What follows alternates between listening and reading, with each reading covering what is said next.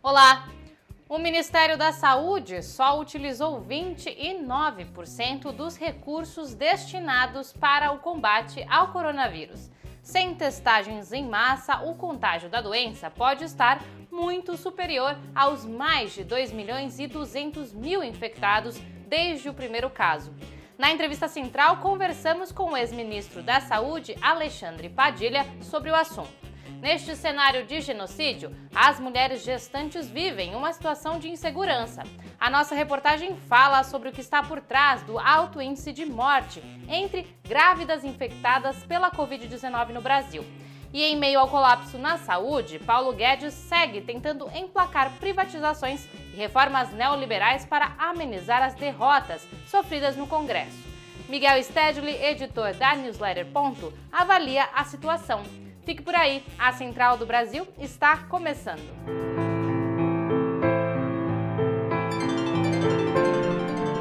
Central do Brasil. Bolsonaro testou positivo para a Covid-19 pela terceira vez, comprovando por si mesmo a ineficácia da hidroxicloroquina, já confirmada em estudos científicos. Infectado, ele aproveita para se afastar da ala mais radical e se proteger do impeachment. Frente às recentes derrotas, não só ele, mas o seu ministro da Economia, Paulo Guedes, também precisa de estratégias para não perder o cargo. Vamos acompanhar a análise do editor da newsletter Miguel Stedley. Embarque imediato. Somente a afinidade ideológica parece justificar a confiança que as elites brasileiras têm em Paulo Guedes. O posto Ipiranga do governo Bolsonaro e da Avenida Paulista acumula fracasso sobre fracasso. É bom lembrar que a reforma da Previdência que agradou o mercado só saiu do papel graças a Rodrigo Maia. E esse parece que será o mesmo destino da reforma tributária. Depois de quase dois anos prometendo uma proposta de reforma, a que Paulo Guedes entregou no Congresso foi considerado pelos parlamentares e pelo mercado como muito fraca e provavelmente será engavetada para permitir que continue tramitando aquelas que já estão na casa. Apesar disso, os militares parecem que sentem atração pelo fracasso e resolveram salvar Paulo Guedes, assim como estão tentando salvar o governo Bolsonaro. Os militares recuaram no pró-Brasil aquele programa de incentivo a obras para tentar ressuscitar a economia. E ao invés da presença do Estado na economia, optaram pela proposta de Paulo Guedes: mais concessões e privatizações. Esse programa tem tudo para dar errado, e quem diz isso não é a esquerda, é o próprio mercado. Nesse ano, mais de 82 bilhões de reais já deixaram as bolsas de valores e os investimentos do Brasil com destino ao exterior. Ou seja, por mais que Paulo Guedes se esforce para agradar o capital internacional, nem ele confia na incompetência do ministro da Economia do governo Bolsonaro. Diferente de Paulo Guedes, o paraibano economista Celso Furtado, que completaria 100 anos esta semana, se debruçou sobre a realidade político-econômica brasileira, investigando saídas para superar o subdesenvolvimento. A parada cultural de hoje homenageia este pensador brasileiro. Vamos acompanhar a dica do professor de Direito da USP, Gilberto Bercovitch. Parada Cultural Celso Furtado é um dos maiores intérpretes do Brasil. Ler a sua obra é fundamental para entender a nossa realidade. Isso vai desde o clássico Formação Econômica do Brasil, em que Celso Furtado descreve a nossa formação econômica desde a colonização até o processo de industrialização, passando por criatividade e dependência na sociedade industrial, em que Furtado mostra a importância da tecnologia e da inovação para o desenvolvimento das economias capitalistas, até os últimos livros de Furtado, em que ele tratava da questão da realidade brasileira, dos problemas da globalização e da nossa formação nacional, dos quais talvez o principal livro seja Brasil, a Construção Interrompida. A leitura de Celso Furtado é essencial para qualquer um que quiser conhecer a realidade do nosso país e queira refletir sobre o seu futuro. tratando da vida do povo brasileiro com medidas paliativas e insuficientes contra o coronavírus, assim como cuida da própria infecção. Bolsonaro promove um genocídio entre aqueles que não conseguem acessar recursos e serviços de qualidade. Desde o início da pandemia, quem está cuidando do povo é o próprio povo. Vamos conhecer algumas iniciativas de solidariedade na reportagem de Afonso Bezerra. Trilhos do Brasil. Em Curitiba, a campanha Marmita da Terra tem doado em média 700 refeições por semana para a população mais pobre da cidade. Nesta semana, por causa do Dia Internacional do Agricultor e da Agricultura Familiar, o MST doou mais de mil refeições. Os alimentos saem direto do trabalho de agricultores e agricultoras familiares, que estão empenhados nesta rede de solidariedade. Com o lema O Povo Cuidando do Povo, em Pernambuco, os agentes populares de saúde têm levado atendimento básico para a periferia do Recife e cidades do interior. A campanha conscientiza sobre a prevenção ao coronavírus, informa sobre o uso dos EPIs e defende a importância do SUS. Os agentes são moradores das próprias comunidades, formados por profissionais da saúde, voluntários da campanha Mãos Solidárias. A ação conta com apoio dos movimentos populares, da Arquidiocese de Olinda e Recife e universidades públicas. As ações que os movimentos populares têm realizado para mitigar a fome no Brasil receberam o reconhecimento do Papa Francisco nesta sexta-feira. Ele enviou uma carta aos movimentos camponeses por meio do cardeal canadense Michael Cherney para agradecer os bonitos gestos de solidariedade e abençoar, aspas, todas as famílias que trabalham na terra e lutam pela partilha da terra e pelo cuidado de nossa casa comum. Fecha aspas. Para as gestantes, morar no Brasil durante a pandemia traz uma preocupação a mais. Nosso país registrou o maior número de mortes de mulheres grávidas infectadas por Covid-19. Fatores que agravam a situação são o desmonte do SUS e o uso de somente 29% dos recursos do Ministério da Saúde destinados para conter a pandemia. Camila Piacese traz mais informações. A bibliotecária Dávila Feitosa está grávida de gêmeos. Yuna e Aira vão nascer mês que vem. Moradora de Juazeiro do Norte, interior do Ceará, está evitando ao máximo sair de casa pelo medo de contrair o novo coronavírus.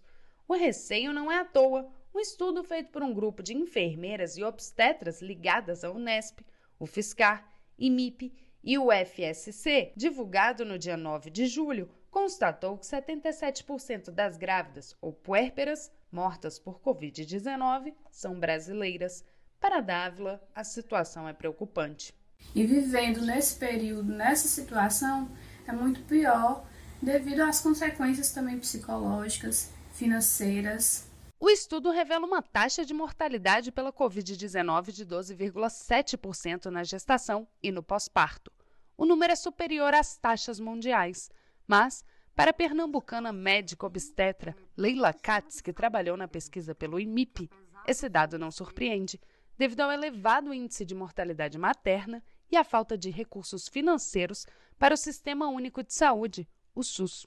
Isso faz então com que muitas vezes a gestante ela não tenha um pré-natal adequado para identificar esses riscos. A maternidade que ela tem como referência é longe, não existe um sistema de referência e contra-referência e ela não encontra então um suporte para exatamente recebê-la quando ela assim é, está grave. Durante a pesquisa, 978 mulheres grávidas e no pós-parto foram diagnosticadas com coronavírus. Apesar dos dados assustadores, a médica obstetra Lúcia Ró observa um outro problema: o número grande de complicações no parto pela falta do pré-natal, que não está sendo feito em algumas cidades por conta da pandemia. E aí a gente tem as mortes que tem, que são efeitos colaterais da pandemia. Então, mulheres com diabetes descompensados que estão chegando com bebê de tempo morto intraútero por descontrole de diabetes, mulheres que têm descolamento de placenta porque têm os hipertensivos. E a situação brasileira pode ser ainda mais grave. Com o coronavírus se espalhando sem a realização de testagens em massa, O número de infectados pode ser muito superior aos 60 mil casos comprovados somente nas últimas 24 horas. Jonatas Campos conversou sobre o assunto com o deputado federal Alexandre Padilha, que foi ministro da Saúde. Entrevista Central. Olá, hoje a nossa entrevista central é com o médico, deputado federal pelo PT de São Paulo e ex-ministro da Saúde, Alexandre Padilha. Ministro, obrigado pela sua participação. Deputado, a taxa de cura dos pacientes com Covid-19 é 50% mais alta em hospitais privados. Isso pode ser um retrato da desigualdade social no Brasil. Então, minha primeira pergunta para você é: como está a proposta de fila única dos leitos? E eu queria que você nos explicasse como ela funcionaria. E esse indicador que mostra que a mortalidade é a metade nas UTIs privadas comparado com as UTIs públicas, num primeiro momento pode fazer com que as pessoas pensem: ah, o atendimento que está sendo feito na UTI privada tem mais qualidade do que na UTI pública. E quando a gente aprofunda o estudo, não é exatamente isso que acontece. O que acontece é que as pessoas demoram mais, quem, de, quem só tem o SUS para atendimento demora mais para conseguir chegar na UTI, então chegam num estágio mais grave. Chega a ser duas vezes maior a gravidade de quem consegue, quando chega na, na vaga de UTI pública, do que na UTI privada. Isso porque a gente tem mais ou menos o mesmo número de leitos de UTI privadas e públicas, só que o privado atende apenas um quarto da população e, e as UTIs públicas atendem pelo menos 75% da população. Por isso, a proposta, é, que já está na lei, já existe a lei, a Constituição já autoriza ser feito isso, tanto que o governo do estado do Maranhão, o governo da Bahia, governo de Brasília, algumas prefeituras no, no Brasil organizar a fila única, que é o gestor público requisitar todos os leitos que estão vagos, sejam privados, sejam públicos, e ele que organiza a entrada dos pacientes. Deputado, o senhor falou desse crescimento da pandemia no interior, e eu queria fazer uma comparação com a pandemia da gripe espanhola de 1918, 1920. Naquela, naquela época, a segunda onda, chamada segunda onda, foi tão ou mais letal que a primeira. Nós corremos esse risco aqui no Brasil? O Brasil, é, por ser um país de dimensão continental, né, a sua seu tamanho, a sua, a sua diversidade, na verdade tem um tsunami que se estende pelo país em momentos diferentes, em tempos diferentes, mais ou menos como aconteceu na Europa. O Brasil tem a dimensão da Europa.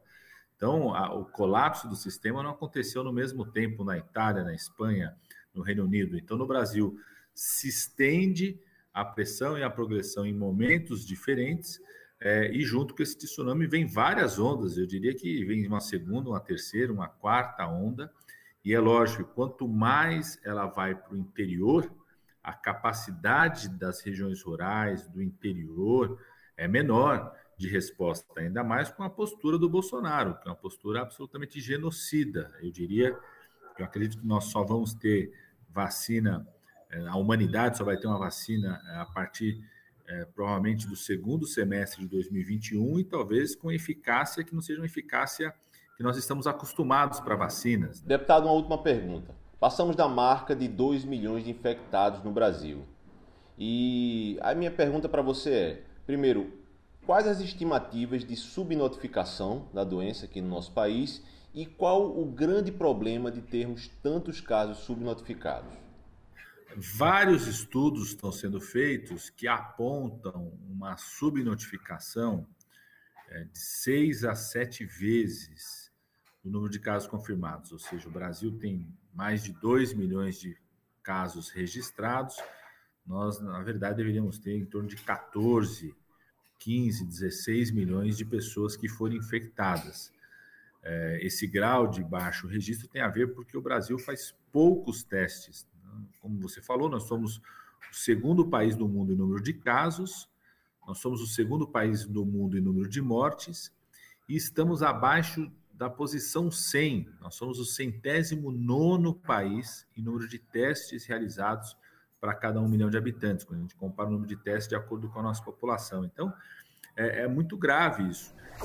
Eu fico por aqui, mas você pode embarcar na Central do Brasil pelo Instagram, arroba Programa Central do Brasil, e em todas as plataformas de podcasts, como Spotify, Deezer, Pocket Casts, Google e Apple Podcasts. A gente volta na segunda-feira.